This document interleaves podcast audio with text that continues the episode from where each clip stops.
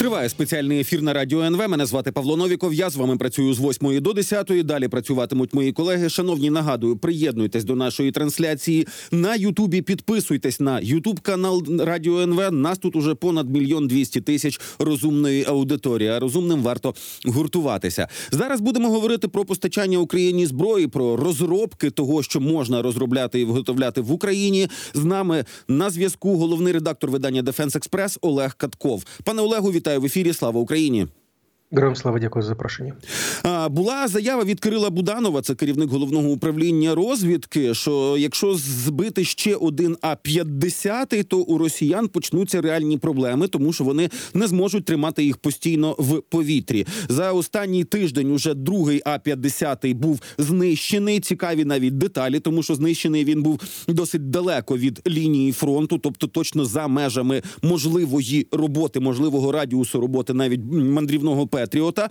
А от власне така оцінка, що якщо ще один вивести з ладу, то у росіян почнуться проблеми. Наскільки це справді може бути проблемою для окупантів? Якщо буде виведено дійсно, тут про це право тому, що Буданов повідомив врешті, скільки там реально літаків, ну за оцінками головного управління розвитки Міноборони України, і сказав, що їх залишило шість. Це означає те, що ще один літак, який був ще дроном у рік тому пошкоджений у Мачулічах у Білорусі, він досі не відновлений тому що е, штатна чисельність, ну паперова чисельність цих літаків УРФ була 9 бортів. Два збили ще один, значить, він не відновлений і е, досі. Тому це означає те, що навіть попри рік, е, який пройшов з того часу, у РФ немає можливості відновлювати такі машини.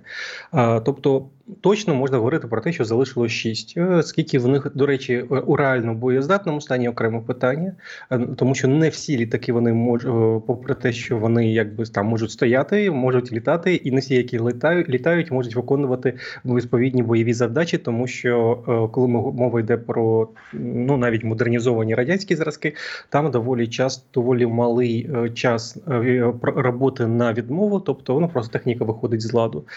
Тому є і такі ще фактори. Але і дійсно, от ще одна втрата, і у ворога вже не буде можливості тримати ці літаки у режимі 24 на 7.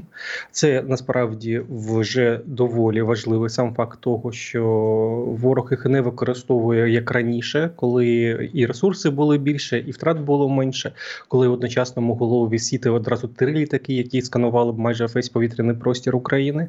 Зараз, вочевидь, мова йде про те, що зазвичай висить лише один, і для того, щоб хоча б тримати один, е, треба залучати всі, тому що є зміни екіпажів, є час у повітрі, є міжпольотні обслуговування, все та інше.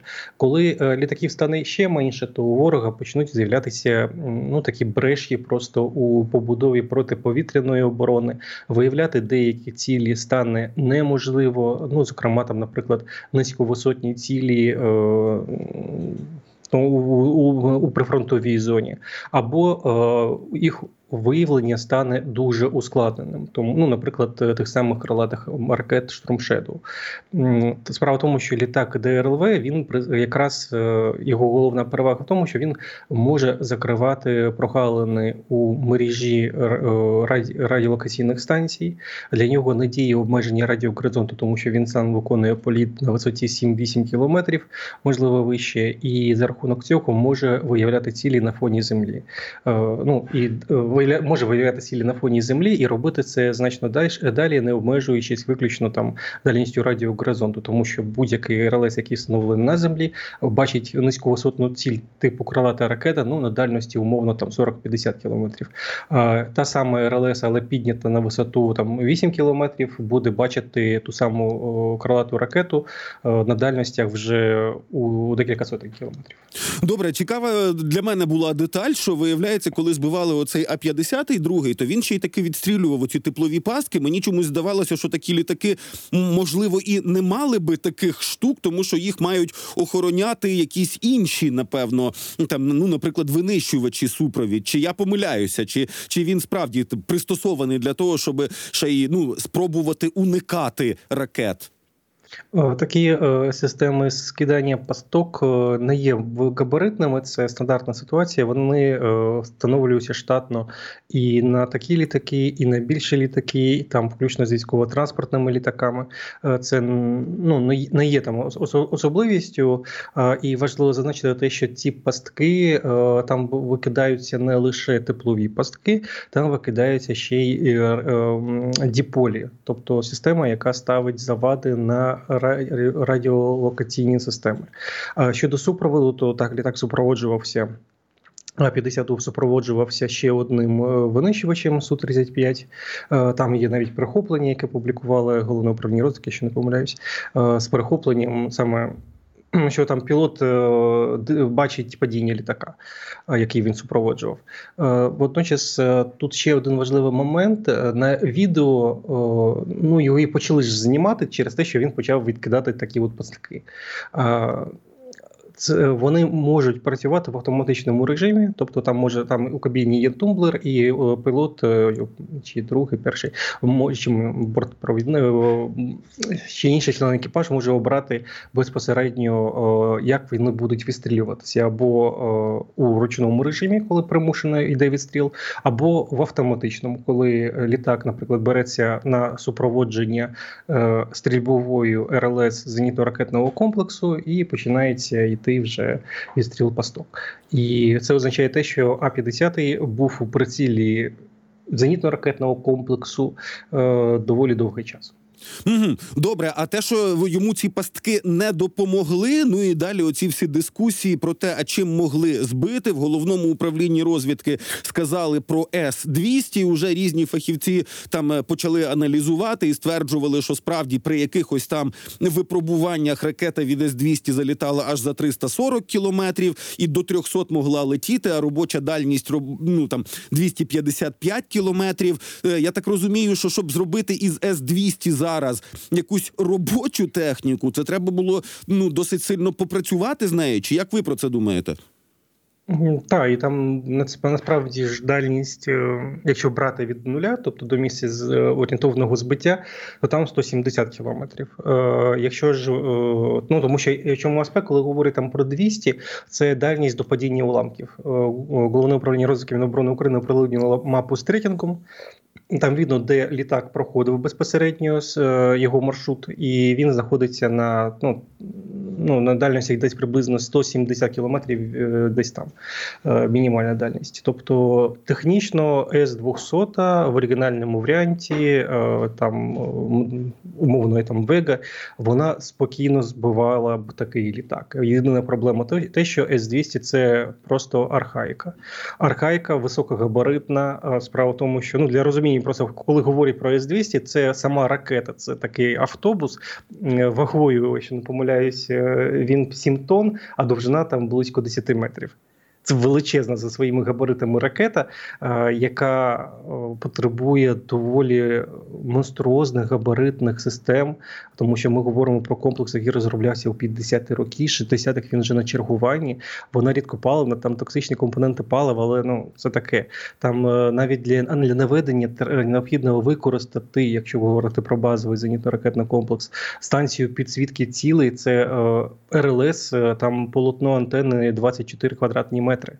Це монструозні речі, і їхні стрільбові позиції вони стаціонарні. Там е, пускові їздить на рейках. Ну так, це якийсь, значить, е, підвал, точніше, бункер, з якого виїжджає пускова установка на залізничних рейках, і потім наводиться, і потім стріляє. Я просто подивився, теж що техніка е, ну справді точно не 21-го століття. Так, і тут залишається питання, як її не ну можливо було б переробити, модернізувати. Е, можливо, дійсно, тому що ну, по перше, давайте будемо чесні. Є відео застосування ракети комплексу С-200 по наземних цілях у ну Рашисти самі все знімали з камер там спостереження, все це є. Там ракета прилетала по Таганурову, якщо не помиляюсь. Тобто певні роботи, напевно, йшли, враховуючи те, що спочатку ракету треба відновити, навчити її ну літати, умовно кажучи, перевірити, що це працює. Полігонів в Україні якби немає, але ну для тренувальних, скажімо так, випробувань. А, Але є можливість пуляти так, щоб це було зафіксовано. Ну тому можливо дійсно ракетою до ЗРК С-200 переробили. Мож, е, якщо би умовно кажучи, поставити задачу, треба знищити літаки е, типу А-50, то необхідно замінити, по-перше, е, ну мені так здається, радіолокацію головку самонаведення. Тобто, замість тієї архаїчної поставити щось значно цікавіше, поставити комбіновану, яка може працювати як безпосередньо у активному режимі, так і у пасивному. Тобто, на початку вона має наводитись на е, сигнали, які випромінює сам А-50, тому що він є літаючим радаром радаром. А у випадку, якщо ну він його вимкне, Е, то буде працювати вже одразу активна радіолокаційна головка самонаведення. Такі комбіновані існують, це не фокус. Але треба переконструювати ракету, переконструювати знов таки питає живлення, е, центр мас зміниться. Це дуже важкі такі завдання. Але знов таки, якщо поставити задачу, якщо розуміти її, що вона вкрай важлива, так воно і є. Е, якщо є певний запас цих ракет, тому що ну дійсно вони були на озброєнні збройних сил України, поки їх не зняли і не почали могли утилізувати. Певна кількість могла залишитись. Є такі ракети у деяких країнах Варшавського договору. Вони могли їх передати е, і переробити фактично можливо в теорії. Наскільки реалістично, ну питання напевно вже дістане точно стане відомо після перемоги. Е, добре, а той факт, що таки влучила ця ракета, хоч і архаїчна, можливо, перероблена, це означає, що е, самі самі такі ракети, ну той же ж винищувач супроводження, він її просто не зміг е, зафіксувати, збити, чи вони не збиваються. Ні, вони ж е, ну дивіться, він же паски навіть А-50 відкидав. Тут просто важливий аспект е, екіпаж А-50, тобто ну він складається з пілотів, він складається з 10-11 операторів радіолокаційного комплексу Шміль. Е, І ну, враховуючи те, що літак скидав пастки, його екіпаж знав, що по нам летить ракета. І вони бачили, скоріш за все, якщо не вимкнули радіолокаційну станцію, вони бачили, як вона наближається. Е, і розуміли, що шансів то в них немає. І це тривало десь так, е, можливо, тривало е, півтори хвилини приблизно. Це така ситуація була в повітрі. Також пуски, звісно, від бачили і скоріш за все винищувач су 35 його пілот. Бачили пуски, звісно, і на радарах розрахунки зенітно-ракетних комплексів Російської Федерації. Е, там є доволі цікаве відео з тим, що ну нібито знято з, з якогось російського аеродрому. Там видно, що А 50 вже скидає там пастки, і зафіксовано пуск ракети зенітної ракети. Ну, причому там чомусь говорять про С400, але там е, старт похилий, тому що тому, скоріше за все, це якийсь там бук. Е, І в них є версія про те, що, мовляв, там вони збили та одну з ракет С-200, а друга, яка там вони запускали на її перехоплення, знищила літак. Ну е, я я навіть не, берусь коментувати здогадуватись, чому у РФ вважають, що їм краще говорити про те, що вони самі збивають свої літаки, тому що ну це значно значно більше проблеми ніж би це робила Україна, якщо вони б це визнали. Але вони нас ну якби наполягають на тому, що вони збивають свої літаки самі, і всі Зате ситуації... збили нашу ракету. Да, зато збивають свою е, нашу ракету. Напевно, в цій ситуації взагалі треба лише піддакувати ворогу, говорити так, так, це ви самі збиваєте, нічого не робіть, там не шукайте нічого. Там от ви самі розстрілюєте своїх зенітників, тому що вони такі поганці, можливо, вони там працюють і були підкуплені. Ну такі, от напевно, е, ну, психологічні операції на бік ворога треба робити і їх підтримувати. Окей, тепер ще про одні ракети. Тепер уже німецькі Тауруси, де епопея триває. Уже в німецькому бундестазі кажуть, що треба поставити Україні далекобійне озброєння, але слово Таурус там не звучить. І далі вже з'являється інформація, що для того, щоб причепити цей Таурус до якогось F-16, наприклад, треба ще якісь додаткові переобладнання. Е, якщо чіпляти до су 24 то теж треба якісь переобладнання. Це не стільки складна штука, чи просто тут ми уперлися в політику? Ну, технічна складна штука, тому що і Storm Shadow Scalp прийшлося інтегрувати і неприроднім шляхом до Су-24М. Тобто це не та інтеграція, яка, ну, наприклад, якщо б ці ракети інтегрувалися під Д-16. До речі, скальп скальпи, попри поширення у Європі, в тому числі, вони не інтегровані під Д-16. Тому ніхто цим не займався. Е, І там в строках інтеграції також буде вимірюватись е, ну, у поточних інформаціях. е, Це рік- рік-півтора. Це, звісно, ну, час мирного часу. І директиви, методологія, визначення е, терміну проведення досліду наукових робіт е, і е, видачу ну, кінцевого результату саме за мирного часу, коли треба все от вимірювати, гарантувати абсолютну безпеку, екологічність та інші от європейські норми. В умовах військового часу, напевно, це може бути швидше, але це у будь-якому випадку дуже дуже дуже значна насправді робота, тому що інтеграція будь-якого авіаційного боєприпасу під літак це. Дійсно потребує це не просто взяти ізоленту синю, там саморізи, шуруповерти і, і просто присобачити якимось чином. Це робота з інтеграцією. Причому, якщо мова йде про су 24 то там один рівень, тому що ніхто не поєднував цю ракету з бортовим е, напевно, комплексом у систему не заводив. Коли мова йде про інтеграцію цифрової ракети у цифровий літак, треба їх піддружити один з одним. Це так також задача. Це софт, це робота з бортовими системами, з бортовим комп'ютером. Тобто, ну є, є, є величезний перелік насправді задач, і він має вирішитися. Відносно Таурусів, то знов таки, котрий раз е, дуже важко передавати те, чого у самій Німеччині мало.